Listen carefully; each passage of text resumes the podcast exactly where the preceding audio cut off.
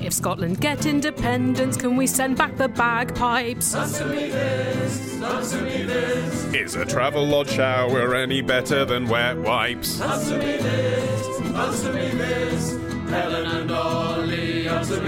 To pick up where we left off in last episode, talking about cake, Ian has written in to say, I bought a large bar of Kendall mint cake in the late 90s. It was a great vintage of Kendall mint cake, wasn't it? I mean, if I just listed everything I bought in the late 90s, we actually know I'll save that for a future episode. yeah, really unflattering trousers. Some some fake DMs that were from BHS and therefore were the least DME DMs you could possibly imagine. CDs for 15.99. Films on times. VHS. Yeah. Oh yeah. Enough of this 90s nostalgia, though. I- Ian says, I kept my Kendall mint cake in my rucksack just in case I needed a sugar hit when out in the mountains. We moved to Australia and 16 years later found ourselves walking up in the Blue Mountains inland from Sydney. Very beautiful, I can confirm. It's a good cake shop, so you don't need this uh, Kendall mint cake. He says, It was a real slog down into the valley, and several hours later, after having taken a wrong turn, we found ourselves at the foot of the massive cliffside vertical ladder route out. Terrifying. The only thing we had in the rucksack, I assume he means food rather than otherwise why would I be carrying an empty rucksack, was this battered, bent, and slightly worn block of Kendall mint cake. Wow, after 16 years. Yeah. It tasted as you would have expected. Sugar- Revolting. sugary with a mint taste. I shit you not. The effect on our energy levels was surprisingly good and quick, and we did manage to hike out. Yay! I reckon if it was not for the mint cake, we would have simply perished and end up as dingo fodder. Well, there you go. Mint cake saves lives. 16 years on, the mint cake finally comes into its own. Isn't that a beautiful story? Well, sort of. I mean, I could look at the same story from the perspective of, you know, cynicism that I was expressing in the last episode and say, this tells you everything you need to know about the taste of Kendall mint cake. It was in a rucksack for 16 years, and at not one point were you even remotely tempted to eat the thing until Yeah. you thought you might die and there was literally nothing else to eat except your partner. or your own legs. Apropos of foods that we don't particularly enjoy eating, every year I make a vast amount of gingerbread for my annual Gingerbread Day festivity in December. You but know, I love gingerbread day, hate gingerbread. yeah, I don't like gingerbread. That's why it's wise for someone like you to host a food party Exactly. with gingerbread because you're not tempted to eat it all year. Not at all. Yeah. But here's the thing I've got some gingerbread dough I made in December in the fridge that I never got around to cooking because we had so much gingerbread. Uh-huh. It's still not gone off. What sorcery is in gingerbread? I made it myself. It's not full of preservatives or anything. When when the whole world explodes, all that will be left is your gingerbread. Respect the gingerbread. People will somehow try and clue together what our civilization was from that. Hello, uh, my name's Sam, and I'm from Bristol. Helen and Ollie, answer me this. Is there any nutritional difference between the different colour peppers? Because uh, I've not really got any preference, but in a state of mild racism, I often find myself leaning more towards the red peppers. I actually have a strong preference. Yes. Strong preference for orange. I'm very Ah. anti green. I'm so anti green. But you know, you know, it's the same pepper. It's just the green one is picked when it's not ripe, and if you leave it on the plant for longer, it becomes yellow, then orange, Ah. No. then red. yes. Wow. Yes. Good fact. Yes. We are early in this episode for that kind of quality fact.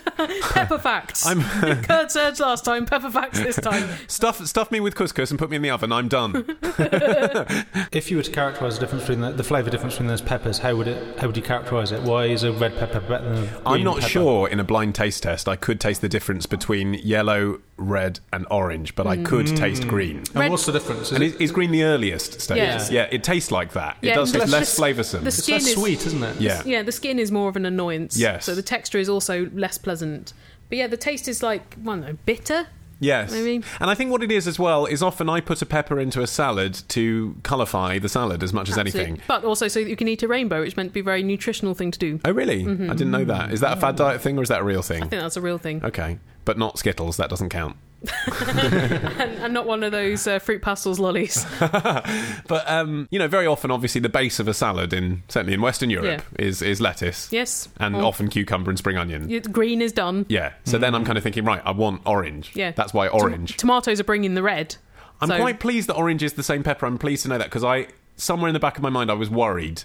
It seemed to me that green and red were natural, but orange might have been man intervened. You don't see as many oranges around. Hmm. I wonder whether it's just quite a short picking season. Here's the thing they bother picking the green ones that we don't like, Hmm. and presumably therefore no one likes, uh, uh, because uh, I think they travel a bit better because they're firmer, because they're nastier. I presume they probably have a slightly longer life as well if they're yeah. babies. Yeah, if they're not ripe, then they're not going to go off as quickly, are Yeah. they? So, as, anyway, as an anti-green pepper person, I was delighted to find that they are less nutritious than the other Hey! peppers. Yeah. They truly are pointless, aren't they? I imagine the reason then that they get sold in those weird multi packs that you can buy in Sainsbury's, you know, you get green, yellow, red, I think, Yeah, typically. traffic light of Uh, peppers. Yeah, I think the reason they're sold like that is to sort of fob off the green one Yeah. on the consumer because they must be, I assumed, cheaper for the supermarket. Yeah, it's like when your your parents send you out, they're like, right, you can go and do this as long as you take your little sister with you. No, but mum, well, then you can't go. exactly, yeah. And Obviously, this is not a familiar scenario to you, but as the youngest of three, Yeah. it is to me. No, I can understand that. I feel a bit sad that in that story Helen just told, she was the green pepper. Oh God, She was the youngest. I'm, the, red, I'm the red pepper. I'm unripe. I feel brilliant. I'm of less nutritional value. Ah. I'm a butternut squash, proud and alone. You're a butternut squash in a pepper's world. Uh, so, so anyway, they do all have roughly the same number of calories um, and the same amount of carbohydrate and protein and so on. So they're very nutritious food. But when it comes to vitamins, uh, green peppers have much less than than yellow, and red has more than all of the other colours of peppers. Re- So red's the best for Red's you. the best, Interesting. Yes. Red, I would happily say is the funnest one. yeah. I mean, I, I prefer orange, but I'm now I know that red's the best. I might just go for red. Here's a question from Trevor, who says, Ollie, answer me this. Why do some men gob in the pot before urinating? Please explain this phenomenon to me, because as a woman, I do not know what this is. Gob in the pot. He's talking about when you're having a wee at a urinal. Some men, I say some men, I do this. Right, Yeah. you look down and you spit before you have a wee. You ever done that? No, no. Why? Have you ever have you ever observed it happening? At Have least? you ever No. urinated? no, I- I, I mean, I, I've, I guess I, I must have seen men spitting, but maybe I just thought it was a good opportunity for them to clear their throats. Yes. Is it? It's not like a physics thing, is it? Well, uh, I don't know. I'll tell you my reasons, and Okay. then you can tell me whether it's a physics thing. You- Okay. Um, I, I have two reasons for doing this, Trevor. Um, and the two reasons are as follows. It's all right. It's fine. There's nothing weird about this. Uh-huh. You like to leave your DNA wherever you go. Um, I, I, I'm pleased to be demystifying this because I think it's quite simple. Um, and it's something that I developed intuitively. You know, I didn't think, oh, I'm going to partake in this gobbing in the pot phenomenon. I just thought, oh, I'm going to Jump start on doing that this. bandwagon. Yeah, it's just something that I do naturally. gob on that bandwagon. Um, and I think to me this is this is the same as whether you um, uh, squeeze or shake at the end. It's just Right. it's it's it's I a do both. well that's fine as well. Very okay. thorough, You know, Martin. I think we're a broad church in Britain's pissing community. Um, Britain's pissing church. do- no, I'll go there. We'll go to the Now, pissing church. generally, I think the word community is totally misused, but that was one of the biggest misuses. Right. Since everyone pisses. Um, there are two reasons why I do it. Reason the first. Uh, spitting almost anywhere else in public is disgusting. Good Mm. point. Um, but I do sometimes get a residue of spittle and I would like to evacuate it. Sometimes I do it into a tissue, sometimes I do it into a bin, but more frequently I feel more comfortable doing it into a toilet because into a toilet it's not frowned upon. Yeah. Um, and it feels quite satisfying to spit into a toilet. You see it go straight away cleanly. Yeah. Um, it, when it's a communal urinal like a trough, it's not so nice, but if you've got Mm. your own personal pot, uh, I feel that's a safe and hygienic way to evacuate fluid from my mouth. Do you enjoy seeing the splosh when it goes into a, a toilet? Enjoy is too strong a word. Relish. Um, Revel in.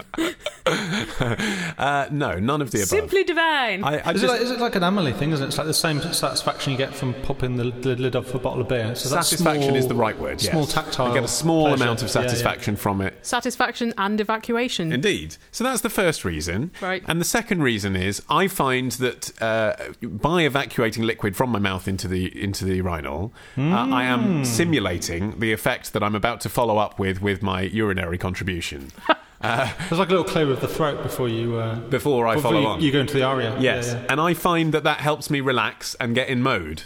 I think, yeah, I can do this. Guys, we can do um, So this. if I'm, yeah. Because So you're if- the kind of guy that talks to his penis at a urinal. no, but i- if I'm feeling a bit paruretic that day, uh, I can Long think, word. right, okay, relax. It's okay. We're here to piss. You know, you're taking your time. You've evacuated Let's some other walk up to fluids. this. Let's, yeah, let's. Let's and I- try one from every orifice before we go to the main event. no, but you know how sometimes if you're struggling, you can think about a water fountain; it's more likely to happen, Yeah, right? yeah, or a yeah, yeah. waterfall. You know, whereas if you're talking to someone or looking around, less likely to happen. It's that if you're looking at liquid coming out your body and you're following through with more liquid, it helps. So those Wow. are the Um, So 2 you've- reasons. you've Is re- that physics, Martin? No, I, I more thought, was thinking of if it's an unfamiliar urinal, Yeah. and you're a little bit concerned about s- getting a lot of splashback Yes. or pissing on your own feet. Yes. you want to just kind of go. What's the what's the if I if liquid comes out of my body, what's the arc it's going to What's the follow trajectory, to yeah. go into the uh, to go into the urinal? It's the canary down the mine.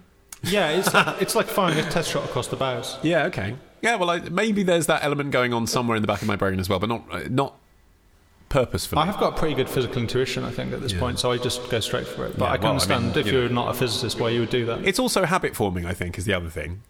You know, like, like heroin. um, yeah, or Steve Wright in the afternoon. You know, whatever it is, whatever He's is- going to be so flattered if he ever discovers the you comparison. know, whatever it is that you do on a daily basis, you know, based on environments. I think if you if it becomes psychosomatic, you see the piss and the, you see the spit, and then you follow with piss. You know, it becomes part of the pattern. Oh, and like you want to Pavlovian. replicate that. Pavlovian, exactly. Yes, yeah, yeah. Like heroin or Steve Wright in the afternoon.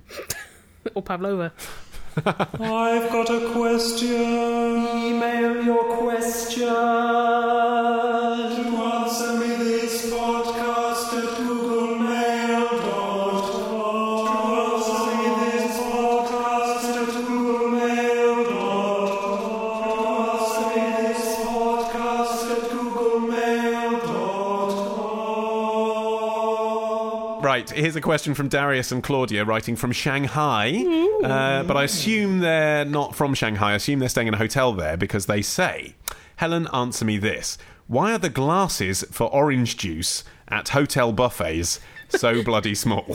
um, more often than not, you are on holiday and hence hungover and in need of lots of liquid. Well, first of all, I'd love it if more often than not that I was on holiday, but more often than not, I'm not on holiday. and more often than not, you're never hungover. I've never, I've never been hungover on holiday. Can't imagine it. Martin was hungover when he had a beer at ten in the morning, but that meant the, the breakfast orange juice was a whole day away. Oh. I just went and had a lie down, it was fine. I, I had my once in a decade spewing up from alcohol hangover uh, just the other week. Congratulations! And I managed to do it all over a VIP queue of PR people at the V Festival. Ideal. Yeah. for vom. It was, it, was a great, it was a great way to introduce myself into the backstage area. Thanks for the invite. Blah. Oh, hello, Jesse J. anyway, Darius and Claudia continue. Uh, you know, when you're hungover, when you're on holiday, you're necking back orange juice, three or four glasses, they say, before finally taking another two or three glasses to the table. so they're drinking three or four Seven glasses, glasses of juice. But at, at, standing at the buffet, they're knocking back the juice. That's insane. I love doing that. They continue. The obvious answer to this, this pressing question as to why hotels provide small glasses uh, is that they're trying to save money and hence not provide big glasses. Trying to save waste juice too. However, we don't buy that since plates are often normal size and a few extra glasses of juice is not going to break the bank. Oh, I wish Alan Partridge was real and went on holiday with these guys. I think you're Got mis- my big glass. I think you're misunderstanding buffet psychology Hmm. here, um, because I think the psychology for most of us, even when we're told eat and drink as much as you like, is we fill the plate. Yes. That's why they provide smaller plates. That's the reason. And you're right, it's not going to break the bank for one person, for you, to give you a larger glass. But across, say, a year of people getting orange juice, that might save them a few hundred quid. And so it's worth it, isn't it, when they're choosing Yeah. cutlery? That's, that's the reason. Also, unlike most of the food on the buffet, even in, uh, I'd imagine that they can use the orange juice on the subsequent day, whereas the fried Yes. eggs, Mm. not Yeah. so much. Good point. And also, I imagine once it's made contact with the air, you can't. Mm. You know, you need to keep it inside the receptacle as long as possible. You don't want extra juice being poured out into glasses that isn't going to get drunk. Yeah, you just don't want to come out and clear the room and there are three quarter full pint glasses of orange juice to you because it's, a- it's an expensive product compared to a lot of the breakfast products. That said, although I understand buffet psychology, Mm. Yes, as I have just Do illustrated, an expert. Thank you. PhD now. if only I could. Uh, I went to the Pizza Hut salad buffet the other day. Oh, did you? Um, it's a fiver. I was on the strand. I wanted a salad. It seemed to tick boxes for me. Even though there's a branch of Leon on the Strand. Yeah, but you can't sit in Leon for two hours listening to music from 15 years ago that you don't hear very often and no one Mm. bother you. You make a strong case. And so I went in to have the salad bar. I know it's basic, but I was happy. And these days you get couscous on a Pizza Hut Mm. No. salad bar. I know, truly, we are all middle wow, class now. they've joined the 90s Um, and I paid for a main course salad bar, and that's Fiverr. and that's a fiver. Uh-huh. Good deal. What size plate? Now, well, this is the issue. What they have as a standard salad bar receptacle is Mm-hmm. a small bowl, Very round, I'm imagining. Um, very round, small bowl. Mm-hmm. And that's a bit like a cereal bowl, really. And that's because, and I understand this as well, like I say, I understand buffet psychology. That's because Bloody do. most most people who get a salad bar in Pizza Hut are getting it as a freebie with a pizza. Yeah. For them, it's just a sideshow. Indeed. And they want to discourage you picking out on the salad because they want you to eat the pizza because that's cheaper for them. So, And then they want you to buy Ice Cream Factory, but Exactly. by, by the time you actually get it, be too full to consume much. which is fine. However, I, the health conscious consumer, had gone in there and asked for a main course salad bar, you know, something other people literally get for free. I'm willing to pay a fiver for it. Wow. I Hmm. think I should be allowed a plate. But no, I had to go up and help myself using a bowl. So to have a main course Oh, the salad. humanity! you know what? You could have popped into the paper chase that's just down the way, bought a plate, decanted your salad bowl onto the plate. And of course, that's what I did. uh, what I actually did is um, the staff were quite busy and uh, Yeah. didn't seem that bothered. So I uh, I reached down into where I noticed the staff keep the plates next to the salad bar. So if anyone asks for an Audacious. extra plate for their pizza, I took one of those and I put the salad on there. I thought I'm not going to keep filling up a bowl and emptying it onto a plate. I feel like an idiot. Yeah, you're wasting time. Exactly, and I didn't eat any more salad than I would have otherwise. Well, Uh, there's no so- control experiment. That said, you know, I've become an expert of the down market salad bar recently. You're, you're, you are the buffet psychologist, the, the foremost buffet psychologist of your generation. And may I say, One must research. snobs are missing out on the harvester meal deal. Uh, Eleven pounds for half chicken, chips, unlimited salad, a pint of carling, and a giant chocolate sundae. That's Wow. extraordinary, Is that the isn't original it? spit roast? uh, no, it's it's similar to the original spit roast. And uh, how much though to get them to call an ambulance for you afterwards? no, it'll be two hundred pounds for the phone call. also, returning to uh, Darius and Claudia's question, you can fit more small glasses into an industrial dishwasher than large ones. You know, Oh, if I you're hadn't getting a thought lot of of, that. people through the hotel, Yes. you need the glasses to come back quickly. Do you think because the small glasses have a lower centre of gravity, there's less opportunity for hungover guests to commit acts of spillage? Mm, Also. Uh, another area we haven't really discussed here. There's Such so a much to rich say. vein. is often breakfast buff. I know in a three star hotel probably it would just be orange juice, but in a four or five star hotel often there'll be a Grapefruit. selection. Yes, Yeah. Mm. you want to go back. You want to try them all. exactly. Not And the so- apple because it's always that weird sugar water stuff. Yeah. Rubbish. Ugh. uh, but because they're small glasses, I think you are more inclined to try a bit of everything, and that's quite nice about Yeah. a hotel buffet, isn't it? Like I would never have cold meat for breakfast at home. But since it's there, I'll have a little bit. I'd never have cheese for breakfast at home. Since it's there, I'll have a bit. But when in Rome, Exactly. Green Actually- salami for breakfast. I think I will. Yeah. actually, actually, Rome is not renowned for its breakfasts. No, probably not. Mm. Italy, they don't go for it so much. But I wouldn't know that, uh, like Bob Dylan, as Mm-hmm. I get older, I like grapefruit juice.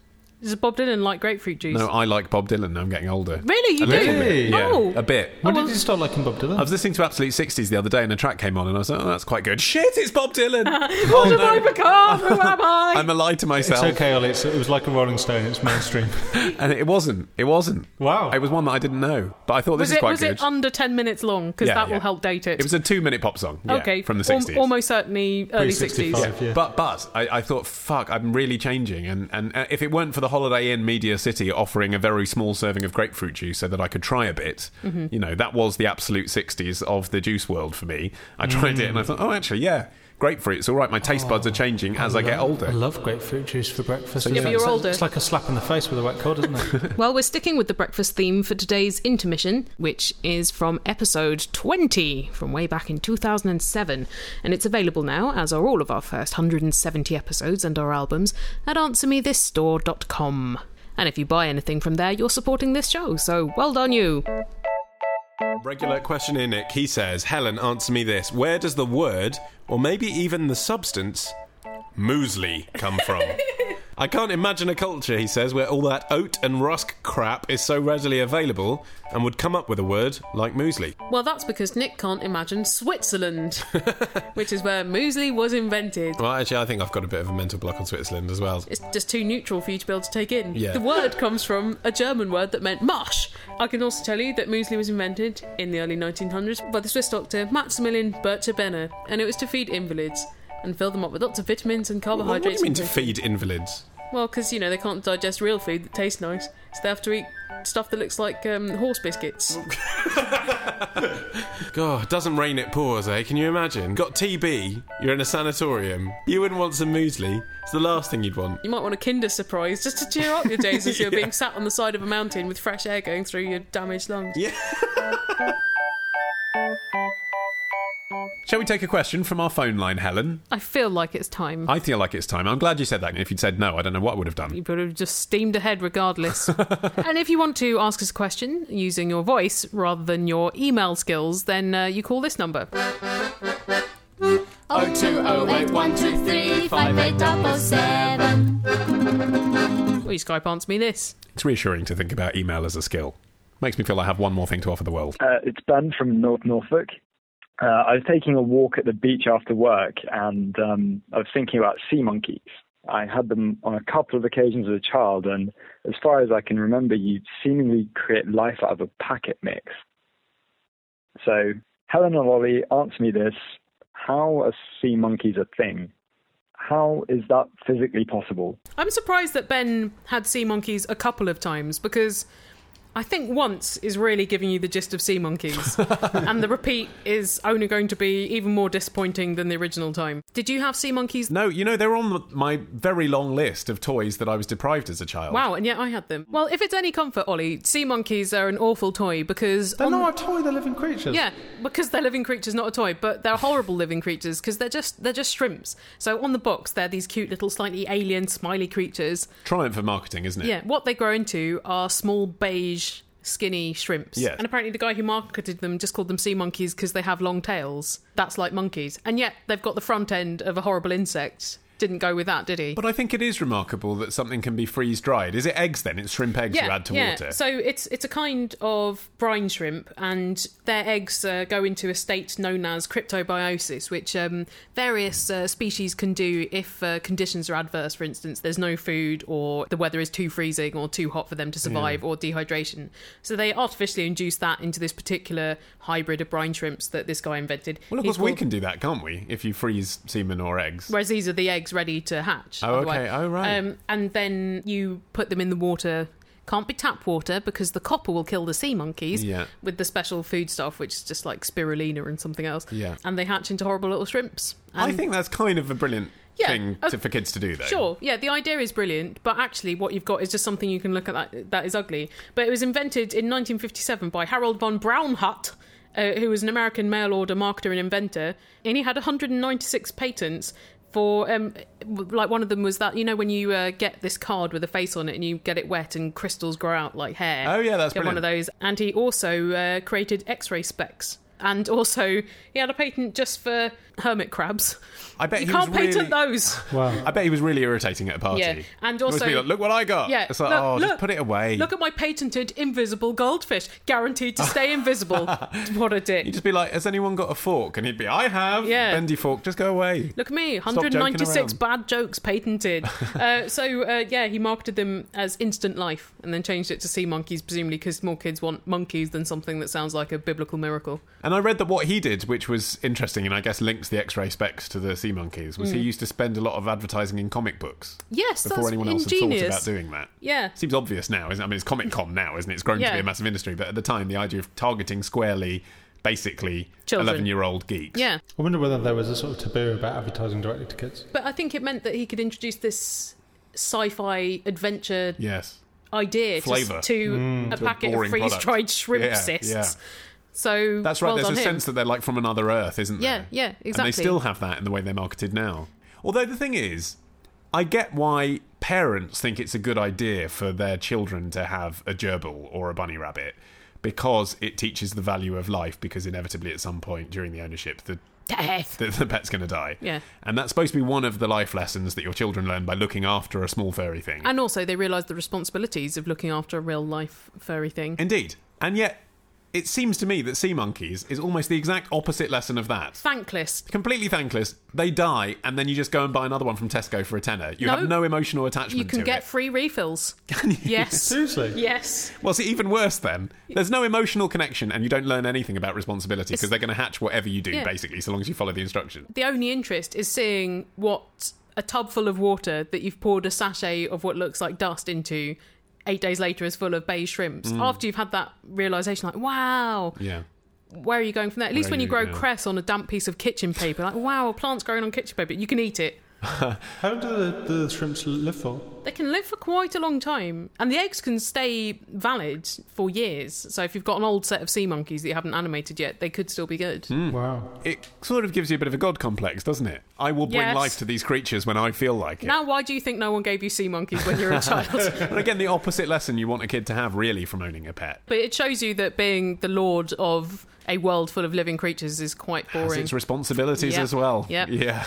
Being God is not as Yeah. much fun as you think no, it you're is. just looking at these little dicks wandering around doing nothing of interest. Can't even contemplate your incredible intelligence. Obviously, I did cast them out the Garden of Eden. I, at the age of 10, rescued, in inverted commas, a worm uh, from the garden of my boarding house. You at kidnapped school. a worm. Yeah. and I thought I'd look after it as a pet, and I called it Freddy, and I put it in um, like a Tupperware container. You fritzled it. Um, yeah.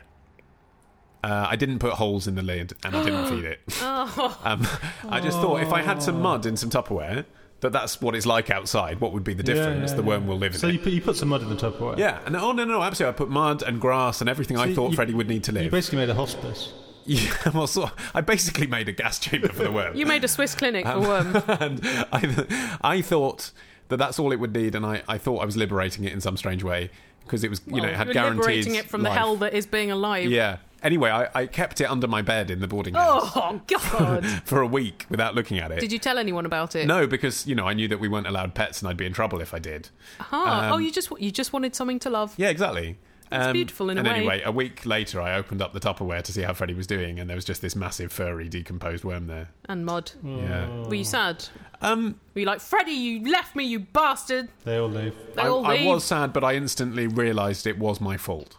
I realised what had happened here is I'd killed a worm, and how try as I might, I couldn't really recontextualise that to tell another story here. But then were you like Freddy? It was your fault for crawling into my hands.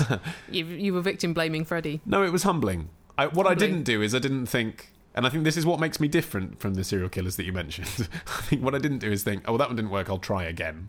Mm-hmm. Bec- you know, at risk that I something might kill bigger. it again. Yeah, I, I thought, right, okay, I'm killing things here. That was the opposite of my intention. I'm going to stop. So when you got Coco, Hmm. your cat, d- you did you thought I'm not going to keep her in Tupperware. Uh, no, I didn't even have that thought, Helen. You'll be pleased to Good, know. good. Didn't even occur to me. You've really come a long way. I have. I put my picture on Tinder, but nobody swiped right. I went on Match and OK Cupid, no suitors would bite. My body clock is ticking, and I need to find my Mr. Right, or at least a willing donor. With a personal website built through squarespace.com, you can edit text and pictures till you look like the bomb. And if you don't find a man, at least be comforted by the peeping toms. It's a cold comfort, I just want to be loved. Thanks be to squarespace.com for supporting this episode of Answer Me This and for beautifying the web with their easily customizable websites. You can enjoy all the possibilities of those during a free 2-week trial and then if you want to sign up for one of their excellent hosting packages, use the code ANSWER to get 10% off for a whole year. Right, Ollie, what's next on the question conveyor belt? Following our discussions about bridal bouquets uh, and also, I guess, the general onslaught of summer weddings. uh, Onslaught. well, it can feel like Release the that. hounds. it can feel like that when you go to wedding after wedding in the summer. Yeah. Um, we have received quite a lot of questions of weddings uh, People over the will past few weeks. insist having them and inviting people to them, and that creates queries, It doesn't does. it? Uh, anyway, we've had quite a few questions of weddings, so we're going to try and get through as many as we can. Yes. Uh, this is from Claire in Alastock, who says, "Helen, answer me this: Who is responsible for supplying the confetti at a wedding?" the person in charge of all of the armaments. I thought the bride and groom, continues Claire, bought it for their guests and left it on the side for them to pick up before or after the ceremony.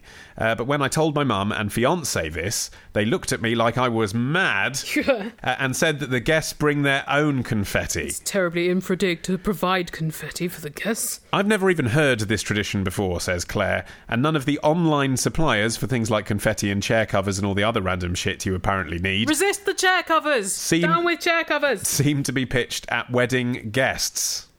Um, it's honestly, I, I've never known the codification of confetti because I've never bought it. I've It's never just even, there, isn't yeah, it? I've never even thought to buy it, and yet it is always there. I bet if no one bought it, it would still be there somehow. I don't even know if there was confetti at our own wedding. Can you remember, Martin? Were we confetted? I don't think so, no.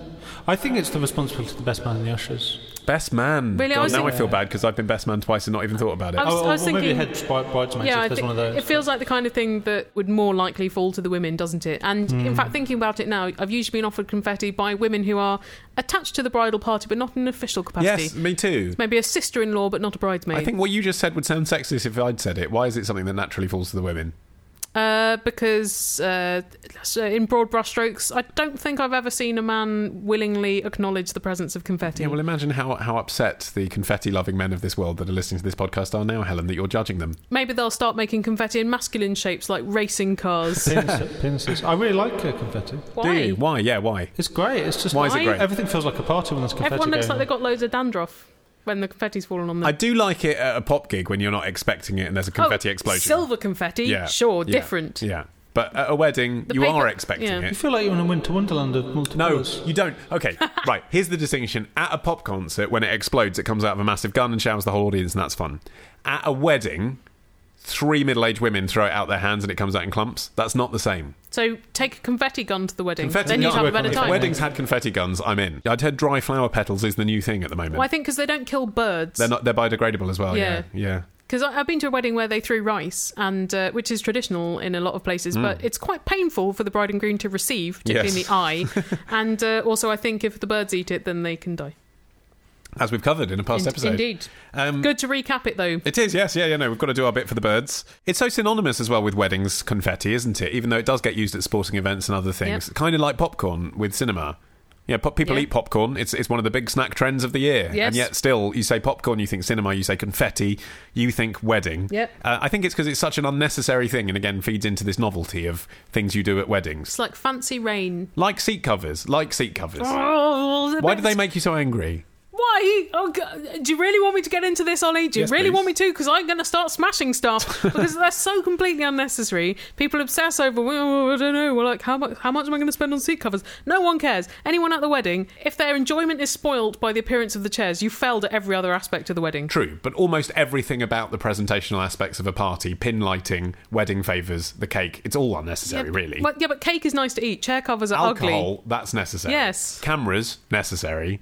And People. The marriage vows. Yeah, Everything else is gratuitous, so why not think about seat covers if you can? they're a flashpoint for me. Here is my favourite sentence from the Wikipedia article about confetti. Okay. Uh, confetti are commonly used at social gatherings such as parties, weddings, and bar mitzvahs, but are considered taboo at funerals. I just love the idea that anyone's ever tried that. Do you think there's been a niche for black funeral Yeah. confetti? Throw little lumps of coal. Oh, that'd be like a sort of maybe at a New Orleans funeral when they have the wake with a big brass band and Yeah. people start chucking black confetti around. That'd be great. People say, don't they? I don't want it to be a funeral. I want it to be a celebration of my life. Chuck they my say that. ashes around like confetti. Yeah, but actually, no one's in the mood. Um, here's another question of weddings. It's from Stephen, who says, "In October, I am marrying my partner Digby. Congratulations. Our six nieces are going to put on lovely dresses and do their hair all fancy and precede us down the aisle. But what does this make them? Uh, they can't be bridesmaids as there is no bride. Uh, and groomsmaids just sounds wrong. Grooms ladies. Well, I I don't know. I mean, look, gay marriage sounds wrong to a lot of people, Stephen. Ollie! The point is, you are tr- blazing a trail. You know, you should just go with it. If you're having a groomsmaid, why not? People have got to get used to the terminology, haven't Okay. they? Um, they're also too old, he says, age 22 to 13, to be flower girls, and too young to be maids of honour. So, Helen, answer me this. What do you call female aisle proceeders? Not that. uh, in gay weddings. For your information, we are calling our best men best people, as some of them are also women. For a long time, people have called bridesmaid-ish people attendants. It's not nice like word. someone that works on a toilet. Is that too flight attendanty? What about uh, entourage? Entourage is quite. I mean, the thing is, look, I think that the, the whole point of gay marriage, Posse. the whole point of equal marriage as opposed to just civil partnership, Yeah. uh, was that there there are people who wanted a marriage that was on equal terms with what a man and a woman can do, Mm-hmm. that weren't happy with just shine, signing a piece of paper and wanted the ceremony to be exactly the same. On that basis, if you're calling it a marriage, then why not call them bridesmaids? The fact that isn't a bride, isn't that a bit technical? Like, you know, like when when you have a female chairman. You know, Yeah. I just think when Well, you people call start calling that them chairman. chair, yeah, but it's just bollocks, isn't it? Everyone knows what No. bridesmaid means, so why can't you have bridesmaids without a bride? What's the problem? So do you think the, the usage has effectively devolved away from the bride? Absolutely, everyone knows what a bridesmaid is. Also, the term maid is kind of offensive, isn't Well, exactly. Yeah, but the, you know my position on this. I find Yeah. lots of things about the wedding ceremony very weird. If you're going to do it, just do it. But I would say groomsmaid is the equivalent. So if you insist on changing it, then that is fine. it? What about acolytes? Or, or what about Sputniks? Why? Like, Sputniks means uh, travelling companions. Yeah, but you can't provide a glossary for everyone in the audience, Helen. Here's another question of weddings from Will in Oxford, who says There is a charity shop near me that seems to specialise in second hand wedding dresses. At least the window display is always full of them. Maybe they've just got three and they never sell. It is one of those items that is a destination shop. I mean, you're not Yeah. shopping generally in cancer research, are you? And you think, right, I've got a copy of Adrian Mole. Um, I need a Toby jug, uh, and oh yes, a wedding dress. So, I mean, at least if you're advertising the fact that you do secondhand wedding dresses, Yeah. you know, I put them in the window. Makes sense. Yeah, probably one of the more expensive items as well. Exactly. Well, Will says, to me, this seems to suggest a cavalcade of broken marriages in the local area. so, Ollie, answer me this. Is there a more positive explanation for this, or am I living in a hotspot for divorce? You're actually not living in a hotspot for divorce. Um, How does Oxford score? Uh, well, the most recent Office for National Statistics top 10 hotspots for divorcees. Um, although this, of course, doesn't mean that they got divorced in that area because they could get divorced and move to a nicer place. oh, so it's just where divorcees are living post divorce. Indeed, the highest proportion of divorcees is Blackpool. Oh. Uh, 13.1% of the population divorced there. Interesting. Um, in, Something to do, I guess. in Hastings, it's 12.8%. Oh, Um, that's sad. They couldn't make a go of it amongst all those wonderful charity shops and funicular. And what's interesting, actually, is almost all of the top 10 are seaside towns. Uh, Hmm. the rest are Torbay, Weymouth, Portland, Thanet, Gosport, Eastbourne, Great Yarmouth, and Worthing. Do you think it's just that people um, get divorced and then they're like, I'm going to go and live by the seaside and be free? I think that might be more. Well, What's they might, happening. maybe they get married in a fever, by, and because of the excitement of the seaside, and then they go, "Well, actually, I don't really want to ma- marry this I person." just wanted to live by the seaside. Yeah. If we were living in a shanty, then their wives would all drown, but I don't think that's really what happened. Yeah. um, but anyway, uh, in Oxford, I, I- I don't know that it is particularly a hotspot for divorce. It's certainly not a hot spot for getting together, is it? It's like the ninth least pullingest university. As a student, that's the case. I imagine if you're a non student trying to get it on with students, you'd probably be more lucky in that regard. Yeah. Um, but uh, anyway, uh, in terms of the second hand bridal costume bit, Doesn't mean their marriages have broken apart. Not everyone wants to keep their wedding dress. They take up a lot of room in many cases. some people actually, f- for whatever reason, and I, I find it hard to relate to this, but I'm not married and I'm not a woman and I've never bought a wedding dress, but. Um, uh, some people seem to feel that the idea of, of this dress that they have so many memories, Mm. fond memories of, you know, even if they have a happy marriage, hanging in their cupboard, never being worn again, is sad. Yes. you know that it's it, it It's like keeping dead skin. yeah, and they see it almost as their duty, like a blood donation or something. You know, I had a happy day out of Yeah. this, and I want someone else to benefit from it who couldn't afford it, and that's why they actually sell them, uh, Yes. or indeed give them that's to charity quite, that's shops. quite a nice uh, gesture, isn't it? yeah. Or they may be the wedding dresses of people who are dead. Well, Maybe you should look at that, Will. Cavalcade of uh, spousicide. yours was vintage, wasn't it? Yes, So and I- effectively, that's a second-hand dress, even though it wasn't designed as a wedding dress. No, exactly. I'm not sure it was explicitly wedding. Uh, so I've still got it because it doesn't take up a lot of cupboard space, and but I can't imagine wearing it again. Even though it's the kind of dress I could get away with wearing again, because I feel that if people saw me wearing my wedding dress, they'd be like, "Helen's out in her wedding dress. What does this say about her mental state?" I think if you just put the right brooch with it, people, people probably wouldn't pick up on that. Yeah, it it was green, wasn't it, from memory? no, Oh, Purple. no, it was. Uh, Don't describe What? it because then when you do go out in it, people are going to go, Helen's gone mad. it was an orange jumpsuit. yeah, and I thought it was very becoming. down and lonely. Life feels so confusing. I need some answers, preferably amusing. Now I find a podcast that will suit. I listen to Helen and Ollie on my half hour commute. Here's a question from a nosy parent who says, We have a teenage daughter who is continuing to push the boundaries we set her along with our nerves. She's not pushing your boundaries. You just don't understand her. Uh. Oh, it's so embarrassing. and she has recently started to attend numerous inverted commas gatherings with her social group. I'm sure that it's just a book club. That's probably what's going on there. Maybe they uh, take food to the needy. That'll be it. These parties, as we used to call them, Always good, isn't he? This nosy parent. are basically an excuse to drink, smoke, and generally get up to no good. Unless they're anything like I was as a teenager, and actually, you know, the parties which my dad assumed were non-stop orgies Yeah. uh, were essentially us ordering a pizza from Domino's and then watching the Yeah. box until sunrise came. Yes, we would play Worms. uh, we watched The Prisoner on VHS. Uh-huh. Oh, good Pretty, choice. pretty racy stuff. I mean, there were occasional racy elements, but Yes. uh, Oh, don't get me wrong, Helen. There was the odd fingering. of you just picking saying- your nose. the nosy parent says, whilst I accept that all teenagers go through this, Hmm. apart from the ones who are really failing at being a teenager, and pretty much all parents have the trauma of picking up little Johnny drunk off his head and lying face down in his own vomit at some point in their teenage years, Yeah. we have become increasingly concerned as our daughter is now lying about where she's going. Well, that's part of it as well, isn't it? actually. Did you never used to lie a bit about where you were going as a teenager? I'm not sure I lied about much serious. I just didn't tell the No. truth. Exactly. I Difference. withheld the truth, which Indeed. is different. If they asked specifically, where were you at three o'clock in the morning, I'd have to say, Steve Janish Leisure Park trying to kiss a 24 year old. But, but, if they, but if they didn't ask, I'd just be like, well, we're going out for the weekend. Yeah. You know, and that's fine. I didn't want to give them the details. It was just like, yeah, well, it's, it's next to a bowling centre, so let them think we're going Yeah. bowling. And also, because my parents supplied booze and privacy, usually Yeah. my friends were at my house and uh, they knew that I wasn't much of a drinker, so Mm. it was fine. As lovely as she is, Nosy Parent continues, she is the world's worst liar. No, she's not, because Martin is. And her friends have proved to be even more rubbish at covering for each other to the point where we recently received a phone call from Phil, her friend's father, reassuring us that she was staying with her friend at his house. Sounds perfectly kosher to me so far. Well, now, Phil sounded suspiciously like our daughter putting on a man's voice whilst drunk.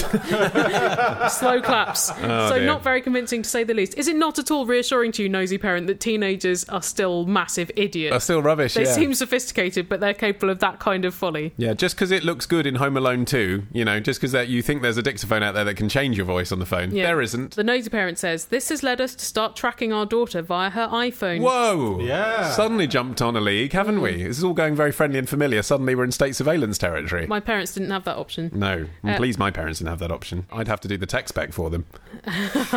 Dreadful. As we set the phone up in the first place and are aware of her login details for iTunes, we can use the Find My Phone app Ah. to search for her location. this has proved useful in checking her whereabouts on many occasions. I bet it has. It is so accurate, we can even check if she's still in bed or has made it to the kitchen if we're away from home. We can even check if she still loves Big Brother and whether she devotes her soul to the party. Do your exercises. so, Ollie, answer me this. Are we breaching her trust by tracking her? Yes, clearly yes. Or just making use of the technology available to ensure the continued safety of our daughter? Well, both. One day we will confess to her, but for now it is the best way to check where she is at any given time. Yes, it- Difficult. Yeah, so don't blame you for this. Mm. Um, uh, but you're doing both. The things are not mutually exclusive. You are breaching her trust. Uh, you are also doing it out of The right intentions. exactly and the continued safety of your daughter. So, uh, d- you know, I understand why a parent would make use of that technology since it, since it exists. I also understand why the same parent would not tell their presumably increasingly hormonal teenage daughter what they're doing, uh, and also because. Uh, although she may not be tech savvy enough to be able to track when you're tracking her, she would be tech savvy enough to beat you at this game if she knew that you were looking. Maybe she'd start going to really weird places just to freak you out more. Yeah, yeah, like, yeah. You'd, you'd see her at uh, some really dodgy tattoo parlors or something, just because she knew you'd flip your shit. You could have some fun with that. She could strap her phone to a carrier pigeon and just leave it for a week. Yeah, I think that's what most teens would do, isn't it? Carrier pigeons. First thought. So I think if you told her, then she'd she'd flip out at you, and she'd find a way technologically to stop you doing this. Is it not at all reassuring as well to see where she's going? Because you haven't actually said, and we found that she was out at an orgy. Exactly. I wonder whether if she's not in immediate danger, yes, she's drinking, Hmm. yes, she's smoking, yes, she may be getting up to sexual things, but if it's not going to be unusually harmful, Hmm. could you just say to her, look, we know you lied and that you were Phil. And that was ridiculous. If you can say this to her not angrily, Yeah. you know, we'd appreciate it if we just knew where you were, and we'll respect your freedom Hmm. as long as you respect our wish to know that you're safe and the fact that we're paying for your phone. Oh, teenage years! Yeah. What what a hell Oh, people are so nostalgic about a time when you're so stupid and so angry. Yeah, well, I think people are nostalgic weirdly about the confusion of the time. I- you know, actually, it's it's the fact that life wasn't simple in a strange sort of way. People look back on Yeah. it and think life was simple because I didn't have responsibilities, I didn't have demands in the same way. But actually, I had a lot of hormones. That life were is ruining emotionally so everything. much more complicated. Yeah, and actually, you're, you're in a way that's actually what you're being nostalgic for is everything feeling fresh and vital. well, yeah, it wasn't more complicated. It was just like an unstoppable force. the first time you'd felt these things, first time you'd felt that passion, first time you felt that drunk, first time you felt that confused. Uh, Yeah. Whereas now we're all just jaded, cynical. Felt everything there is to feel. Yeah. Apart from worse. But the thing that takes us out of our shell, listeners, is when you send us a question. Every time is like the first time. That's right, yeah. There's no cynicism at all, is there, Helen, when we're browsing through our inbox? We never say the words, oh, we've had this question a Oh. hundred fucking times. Oh, never so- say that. I can't believe it. Someone sent us a picture of an AMT coffee kiosk. Heavens.